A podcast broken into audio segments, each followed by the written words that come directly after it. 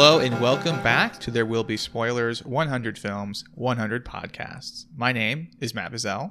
And I am Ethan Knight. And we are back with number 42 on the AFI Top 100 list of films, 1967's Bonnie and Clyde. Bonnie and Clyde.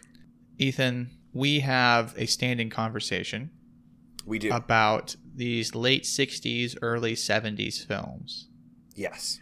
They seem to have taken the list a little bit in force. They have. And I think there's a reason for that. And I think we'll get into that as we go through this episode, sort of clarify some of our earlier points and maybe build out on this theme or potential theme we're seeing here. But first, I think we should get a plot synopsis. Okay, fine. Bonnie and Clyde is the story of bank robbers Bonnie Parker and Clyde Barrow. They were real people. The film opens with Bonnie spying Clyde attempting to steal her mother's car. When she confronts him, he asks her on a date of sorts, and after revealing that he has just finished a small stint in prison, Clyde is goaded by Bonnie to commit armed robbery. As the two flee, Bonnie is smitten, though Clyde refuses her sexual advances. The two begin a crime spree, starting small but continually escalating. They recruit gas station attendant C.W. Moss and hook up with Clyde's brother Buck and his wife Blanche, though Bonnie and Blanche immediately dislike each other. As their exploits become more and more violent, Blanche and Bonnie disagree more and more often, and Bonnie grows tired with Clyde's lack of physical affection. Clyde is more affected by his own violence than Bonnie, though Bonnie grows to worry about her own family. After being raided, the group is ambushed by a Texas Ranger who they easily overpower and humiliate, fueling the officers' vendetta against them. Eventually, the group is ambushed yet again by police, and Buck is shot in the face while Blanche is blinded. Buck and Blanche are captured, and Buck dies while C.W., Bonnie, and Clyde flee to C.W.'s father's house. Blanche, now fully blind, is tricked by the Texas Ranger into revealing C.W.'s identity, allowing him to track the remaining members of the group down. The gang recovers, and Bonnie and Clyde finally consummate their relationship while, at the same time, dialing their crimes way back. However, C.W.'s father is livid that his son has been corrupted, so he gives up the couple to the police while negotiating a deal for his son. Bonnie and Clyde are ambushed a final time and are gunned down in their car as the film ends. Pretty grim ending. Pretty grim.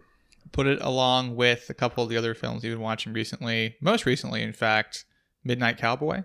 Yeah, not another happy ending like that.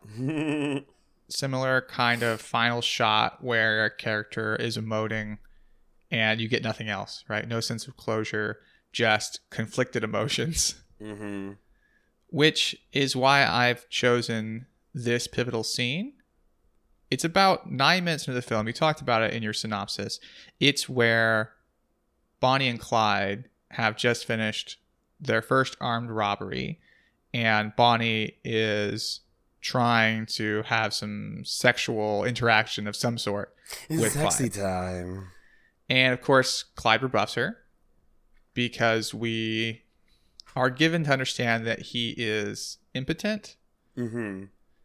So let's play the scene because I think there's a lot going on here worth discussing. All right, now, look here. I might as well tell you right off.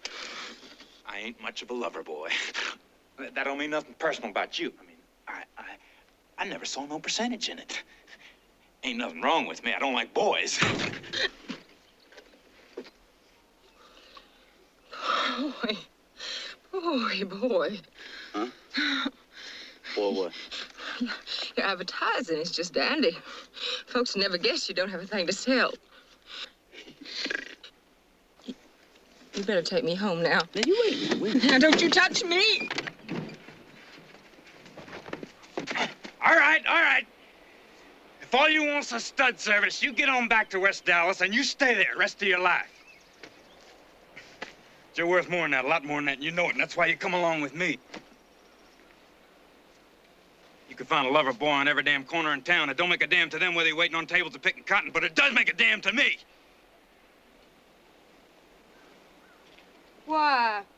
Why? What you mean, why? Because you're different, that's why. You know, you're like me. You want different things. You got something better than being a waitress. You and me traveling together, we could cut a path clean across this state, and Kansas, and Missouri, and Oklahoma, and everybody'd know about it. You listen to me, Miss Bonnie Parker. You listen to me. Now, how would you like to go walking in the dining room of the Adolphus Hotel in Dallas, wearing a nice silk dress and have everybody waiting on you? Did you like that? Does that seem like a lot to ask? That ain't enough for you. You got a right to that. Hey. When did you figure all that up? The minute I saw you. Why? Because you may be the best damn girl in Texas. The thing I think is most important about this scene is that Clyde illustrates something complex here. Mm-hmm. He says, look, if you just want some kind of lover boy, you can find anyone on the street like that, but you're worth more. And if you come with me, I can show you really to that potential. Mm-hmm. You can be in a silk dress at the Adolphus Hotel, being waited on as opposed to being a waitress. He has by this point determined that she's a waitress, right? He sort of intuits a lot of things about her life. And in fact, the next scene is him intuiting a lot more about her life.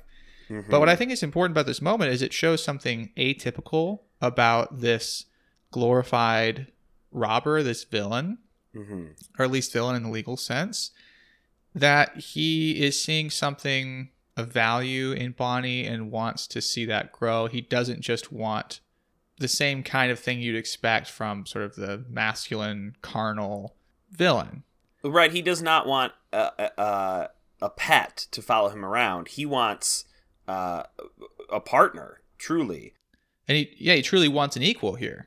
Yeah, and I think he also, as the further we get in the film, the more and more Bonnie becomes, sort of in charge of these things.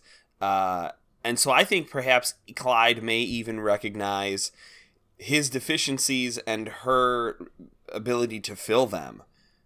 And I think that's what's even further complicating this scene is that while Clyde is saying all these things, I'm thinking, oh, that's really kind of different and really kind of ethically better than what you'd expect a film like this to do. Maybe a film mm-hmm. like in 2018 would show a very graphic sex scene of these two, but we don't get that. So I think that's good on the film. But additionally, he's saying all of this to further complicate the situation because he's impotent. Mm-hmm. Yeah. So he has actual deficiencies in that he can't perform what she's asking of him. And he passes it off as, I don't want to say excuse, but maybe it is, for all this talk about her potential. Mm-hmm. So I think that makes his statement so ambivalent. And of course, at this point in the film, you don't know this, his impotency. Mm-hmm. And that's why I think this film is really something special, because every good thing it shows you, it undercuts. Every bad thing it shows you, it shines a new perspective on it. Mm-hmm. So I think this is really indicative of the entire film. You were talking about Hamer, the Texas sheriff that they, yes. or Texas Ranger rather, that they capture and humiliate, and he comes back after them. And dear listeners, that's actually what Matt looks like. Like that is what he looks like. That mustached. The mustache, the hat. That's actually what you wore to class every day when we were in classes together.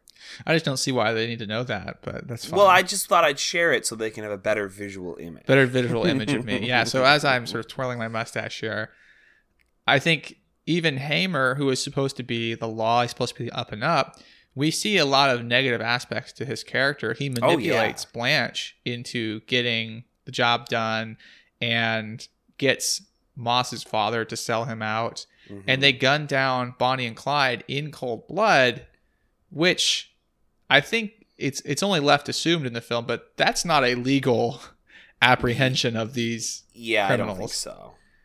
It's gratuitous, it's overdone. The camera in the most violent part of the film just shows you all these bullets entering their bodies and how they're just dying in grotesque ways and lying in grotesque positions. And that's that final moment when they all walk up, the posse basically, mm-hmm. and some of them take their hats off, and all of them look troubled. All of them have that ambivalent look through their faces. Not a single one is smiling, yay, we did it, right? Each one mm-hmm. knows something terrible has happened, that they have transgressed, really the extent of the law. And I think that's throughout the film. I think we see that with almost every character, if not every character, in some way. Mm-hmm. Yeah, I mean, it is a film about transgressions in many ways. And a lot of that is fueled by a fear of mediocrity. Not all of them, but a lot of these characters are really worried about being mediocre or being not enough. And so they go to great lengths to avoid that, including breaking the law or murdering people. And there's also something complex about the idea of fame in this film, where mm-hmm. you have that scene where Clyde and Bonnie go back to visit Bonnie's family, and they're in this like cement quarry or something, just this area, and they're on guard, which at first I thought was a dream sequence because the grainy film to the whole scene. So I was like, is this real? And I thought it was an imagined return, but it's an actual return. We learned later. It is, yeah. So I'm not sure why they chose that lens for this, but they did. And once it was cleared up for me, and those are their actual conversations these characters are having, they're now afraid that they can't return to anonymity or mediocrity, right? The fact that they can have a normal life. Yeah, and they simply cannot. I mean, that's the fact, right? That's actually the scene I thought you were going to choose for the pivotal scene, because I think at that point, it becomes pretty clear that, like, there is no good ending to this. You're not moving back to your... First of all, Clyde is, like, lying to Bonnie's mom. He's just making shit up. And then, you know, Bonnie's mom is like, well, I fucking hope you don't do that. If you think you're going to move 3 miles from me, you're going to die. Like, there is no going back. They've gone too far now. Yeah, you better keep running, Clyde Barrow, I think is what she tells him. Yeah, and that's what they end up having to do. I mean, they run until the end. There's no hideout. When they try to hide out, they get gunned down. Yeah. Well, and even after Bonnie and Clyde have, you know, sex, they're in bed or whatever together, and Bonnie asks him if he would do everything different, and Clyde is like, "Yeah, I would." And then he's like, I would do it. We would go up into another state and then come back after we rob the bank. Like, she's asking him, would you do it all differently? He says yes, but he's not answering the question she's asking. Yeah, he's still a criminal in this situation. And she's hoping for him to further their illusion that they can go back to a domestic existence. They could be something other than on the run all the time. Right. Well, and I think Bonnie was always using this as a means to an end, a way to get out of Texas and to get out of, like, you know, her boring, awful life. And Clyde is just he is just a criminal. He's smart, but not smart enough. He just can't envision a life where he's not using deception to gain advantage in the world that has put him at a disadvantage. Right. I mean, and he talks about, you know, like, this is the best way to make money. We're just using this to make money. And it's like, are you? Are you, though? This is very similar. I was thinking of this with Midnight Cowboy. Mm-hmm. Because, you know, he goes to New York to be a hustler, to make money. But Joe Buck doesn't realize, you know, there are other ways to do this. You can still be that dishwasher, right? He faces that New York deli and sees a dishwasher and rejects that, right? And then keeps going down his sort of sordid road because he just can't see that as an option. And I think Clyde is the same way. Yeah. No, I think so. Whereas Bonnie can begin to see some sort of alternative, but doesn't have the, I don't know, strength of will to... Or the faith in Clyde to actually be able to stop. Well, they can't, right? And I think that's why I'm sort of bound up with fame in this film, is that every time they see somebody rob a bank, they tell them who they are, and they take pictures, and they send poetry into newspapers. They cannot get out of this. In a world in which they are not nearly as connected as 2018 in terms of, like, social media and news propagation, they have found a way to become beyond famous, or... they have found a way to make it impossible to become anonymous again.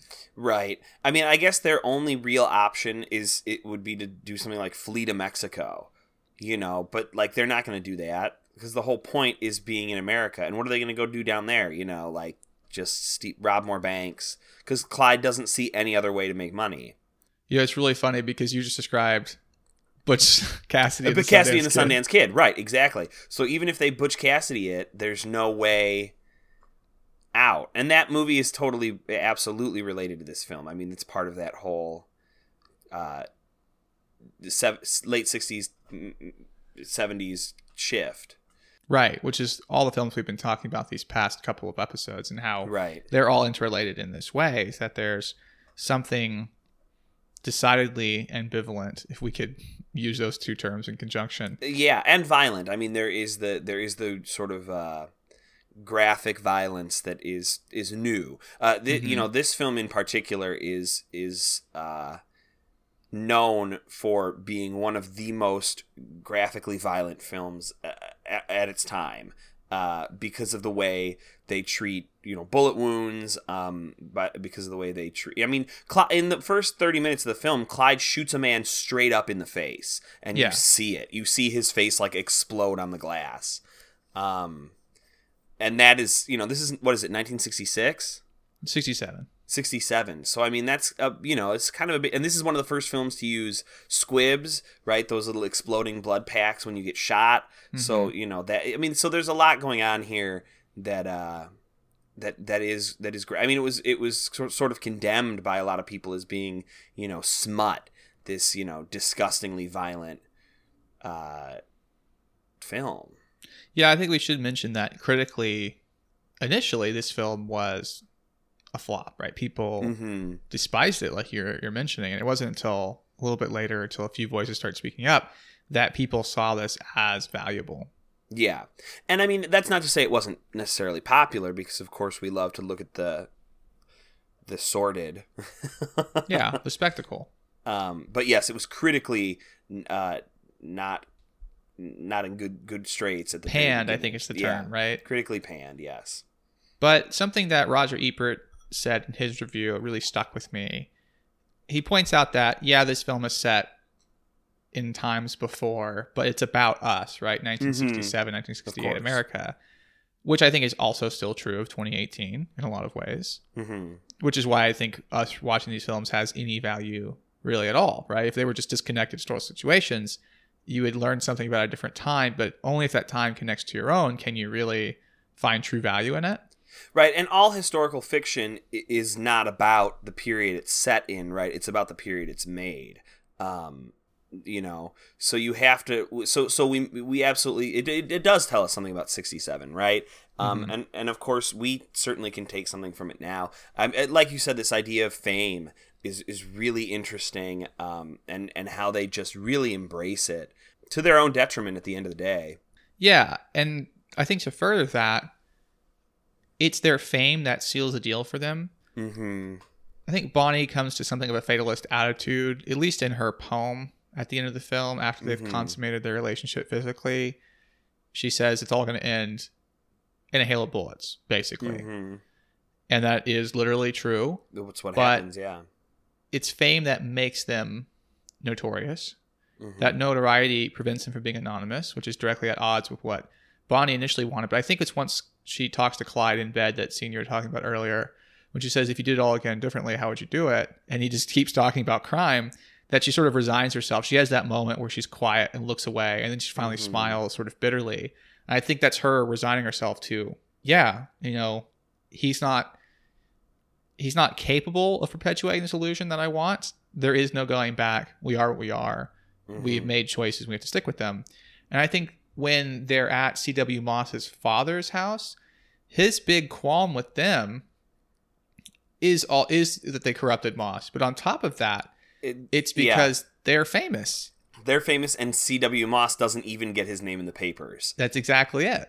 And, you know, yeah, that his father's such an interesting character, because he's like angry that his son is tainted, but he seems just as angry that his son isn't famous. Yeah. Yeah, and there's that ambivalence again. And I think this is further complicated by the fact that Clyde is really sensitive to the needs of the common person. He's something of a Robin Hood figure. Yes. He doesn't actually give the money to people, but they're at that bank that one time, and he asks the guy, hey, is that your money? And he says, yeah. He says, well, you go ahead and take that back. And that guy in the deli tries to attack him with a cleaver, and there's a long moment where he's talking to Bonnie. He says, I'm not against him. Why is he trying to kill me? So he's very sensitive to that. When Hamer comes after them the first time and they grab him and humiliate him, Clyde is furious because this Texas Ranger is bounty hunting instead of protecting the rights of common people. Right. That's what he literally says.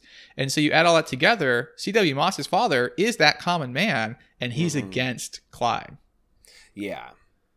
Well, against Clyde when he's actually faced with Clyde, but he probably reads the newspapers just like everybody else and revels in the carnage. You know. Yeah. Mm-hmm. So I think there's layers of complications to his ambivalence. Absolutely. Right. Absolutely. Well, even Bonnie, I mean, this idea that Bonnie's like trying to imagine a future in which they, weren't criminals, and seems exasperated with Clyde. But on the same token, like, she's a cold-blooded killer too. Like, she straight up murders people. She has no problem with it. I mean, Clyde shoots that man in the face, his first murder, and they go to the movies, and Bonnie is like, Clyde and C.W. Moss are freaking out because they've just shot a man in the face. They're going to be wanted for murder. They killed someone. And Bonnie's like, if you're going to talk, go outside. I'm watching a movie. Yeah, I feel like that's before it's real to her, right? Yeah, like, that's Clyde's first killing. And so it's the first time they all witness, but you're right that she is less affected by it. I think this is still dreamlike. I think it's still that illusion for her. Yeah. And it's only later when they have to, there are multiple attempts at escape and shooting and people die and people get left behind that this becomes a real situation. And that final straw, I think, is her talking to Clyde, and Clyde not willing or not able to participate in the continuation of the illusion that they can have a domestic life, that they continue to live as people other than the people they've become. Yeah. And I think something else I want to point out in our conversation about the layers of complexity, layers of ambivalence in this film, is something that Bonnie herself says.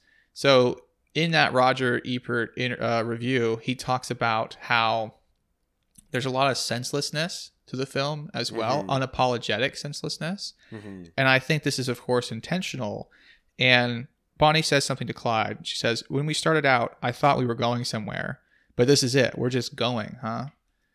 And I think that's such a perfect encapsulation of that senselessness, is that they are trying to attain that potential, right? That potential that Clyde has promised her. They want to be wealthy. It never quite works out. They just get stuck in the system of crime that they're in, and there's no advantage to it. And they are just going, right? There's a certain momentum to it, and they're stuck in this path, and it's never going to lead them to greatness. They have fame of a sort, of notoriety and infamy, but that's never going to translate into attaining their dreams. That's true. I mean, that promise that he gives, you can go to this hotel and the furs and they never achieve that. The closest they get are shitty motels that get shot up. They don't live a glamorous life. They're sleeping in, abandoned homes, foreclosed abandoned homes, shitty motels, out in the woods.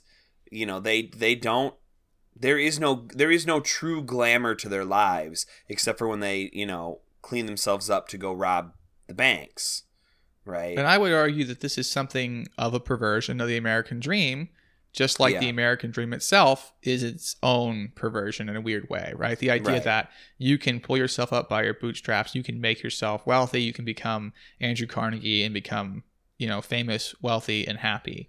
Mm-hmm. But that system is predicated upon the inequality of capitalism, and there's always someone that's taking from someone. And in this situation, Clyde is able to fight back a little bit against the banks by taking their money, but it doesn't get him anywhere. You working yourself up the corporate ladder at your career doesn't really get you anywhere that way either. Right. It's like after they rob the banks and he lays out all the money and he's like, it's not very much. And it's so you went through all of that for not very much money. You're right. I mean, it is that sort of like, you're desperately trying to claw your way up just like you would at any other job. And it's all incremental. It doesn't, they never achieve it. And many people don't ever achieve the American dream themselves because it's a myth. It's a myth that a 1% population can attain, but all of that itself is still a myth, because that wealth that they attain is only because they had prior wealth due to family, and it's all based on exploitation anyway. Right, of course. So, Ethan, why don't we try to move on and go to our three questions. Do it! So what do we owe this film? Well, we absolutely owe, I think, you know, some of the gratuitous violence we've already seen in later films. And just, I mean, this does help sort of shift the tone of filmmaking. I think this is one of the films that does really spur that shift towards the anti-heroes or the ambivalence that we see in the 60s and 70s, late 60s, throughout the 70s, into these sort of bad cops and, bad cowboys and blah, blah, blah.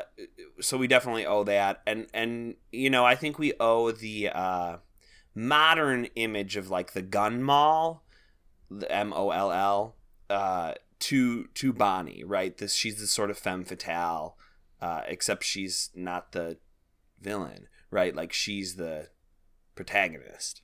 I think we also are justified in including some of the other films on the list we've been talking about. Yeah. Butch Cassidy and the Sundance Kid has come up already. Midnight Cowboy has come up. I think there's some Easy Rider in this. The fact that they are traveling cross-country and trying to attain something, trying to break out of an established system and are never quite able to do it. They're just met with like tragedy and calamity as they go. I think The Wild Bunch is in here as well. And then even a little bit of The French Connection. That might just be like the Gene Hackman thing. Yeah. But I also think that there's something to everyone is crooked. There's no such thing as a completely morally upstanding or completely uncomplicated or entirely unambivalent character in these compromised situations and compromised world in which we're living. And in the heat of the night, right? We get a little bit of that in the heat of the night. So it's all part of that. Yeah, and I think that's why the list AFI Top 100 has these things, is because they are illustrating something very important. I think if we just take a glance at 1960s, 1970s United States, there's a lot going on. You got civil rights movement, assassination of JFK, which the filmmakers of this film have mentioned that there's a connection to that, right? They're trying to be explicit with the connection to the assassination of JFK in the gunning down of Bonnie and Clyde. You also have the Vietnam War, of course, but you've also got like the peace and free love movement at the same time.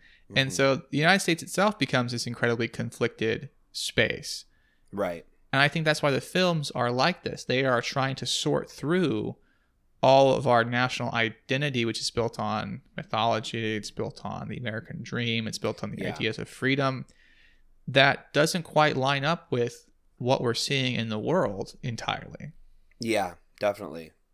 So I think this film itself has an important contribution as well through the approach of fame specifically and all of the consequences, both positive and negative, of that kind of fame. So do we care about this film, Ethan? Yeah, I think we do. I think Midnight Cowboy, I think I also hadn't, maybe not some initial, I wasn't on board off the bat with this film. I thought things were moving very quickly. I thought everything was kind of too easy at first, but I think by the end of the film, I realized that was the writers and director trying to undercut something about the nature of people becoming famous or rich or that American dream just shooting up in the world kind of thing. So I had a similar experience where I initially was against the film and by the end was definitely on board. So yeah, I definitely care about this one. Well, and this has been one of my favorite films for a long, long time, mainly because I was just interested in the characters of Bonnie and Clyde. So I think we have to care about it too, because it definitely does solidify the modern understanding of Bonnie and Clyde. I mean, we think of Bonnie and Clyde as the characters from this film, not as really their actual historical counterparts, because it was a bit different. Right. So let's ask our final question. Does this film hold up? I think absolutely. I think aside from a few strange cuts that, look a little slapdash, haphazard, I think this film does hold up. I think that, it has a strong female lead. I mean, it's really more Bonnie's story than Clyde's story. Because we see it, the movie starts really with her, and she's the more interesting character, I think. because she runs the gang for a while, you know, and she there. I don't remember all the points of the Bechdel test off the top of my head, although I would not be terribly surprised if this film either passed or got pretty close to passing. I'm trying to think about it right now. It might be the case that Bonnie is never alone in the scene. True. But in any case, I would agree that this film largely does hold up. I do think there are some herky-jerky moments. There's some sped-up shots. There are some missing frames in certain areas. Yeah. So weird cuts like that. But I also think that first scene you mentioned where we see Bonnie, first time she's in her bedroom, completely nude. It's not graphic. It's all, let's call it tastefully hidden. And it's just illustrating her being caged, right? She's framed by the window. She's framed by her bedpost, the metal bedpost.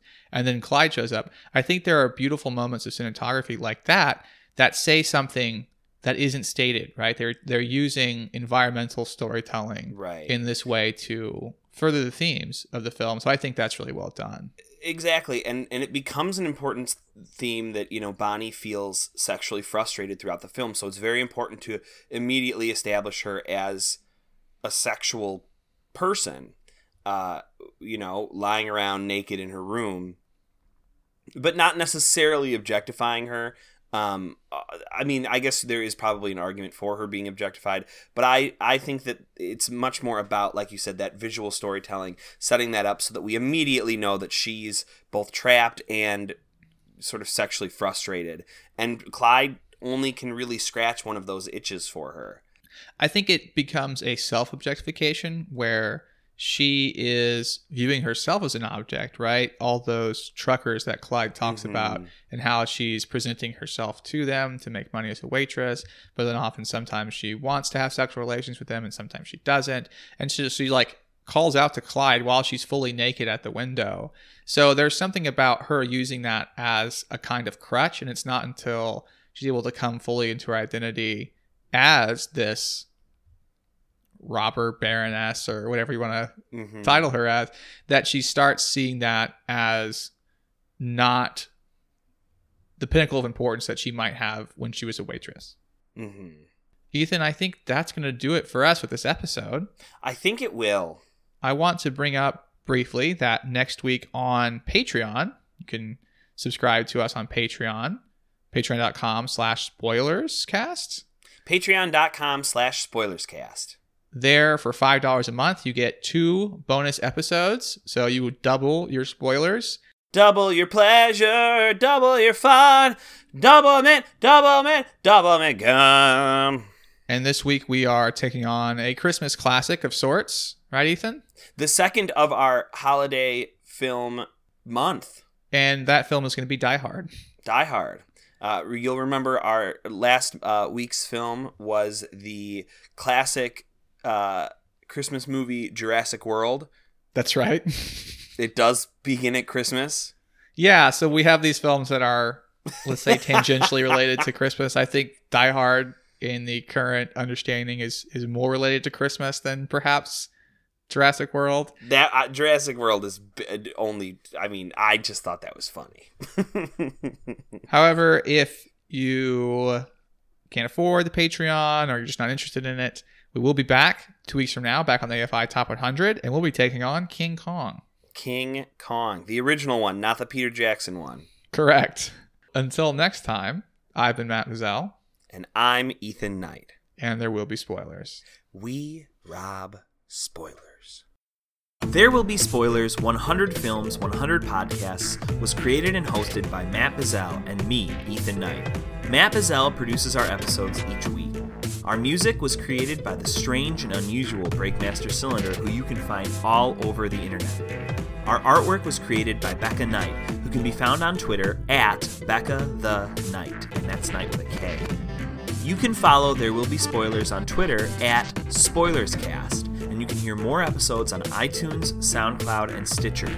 If you like our podcast, you can support us on Patreon for $5 a month at patreon.com/spoilerscast. Your donation gives you access to 2 extra bonus episodes a month. Thank you for listening, and please tune in next week for more spoilers.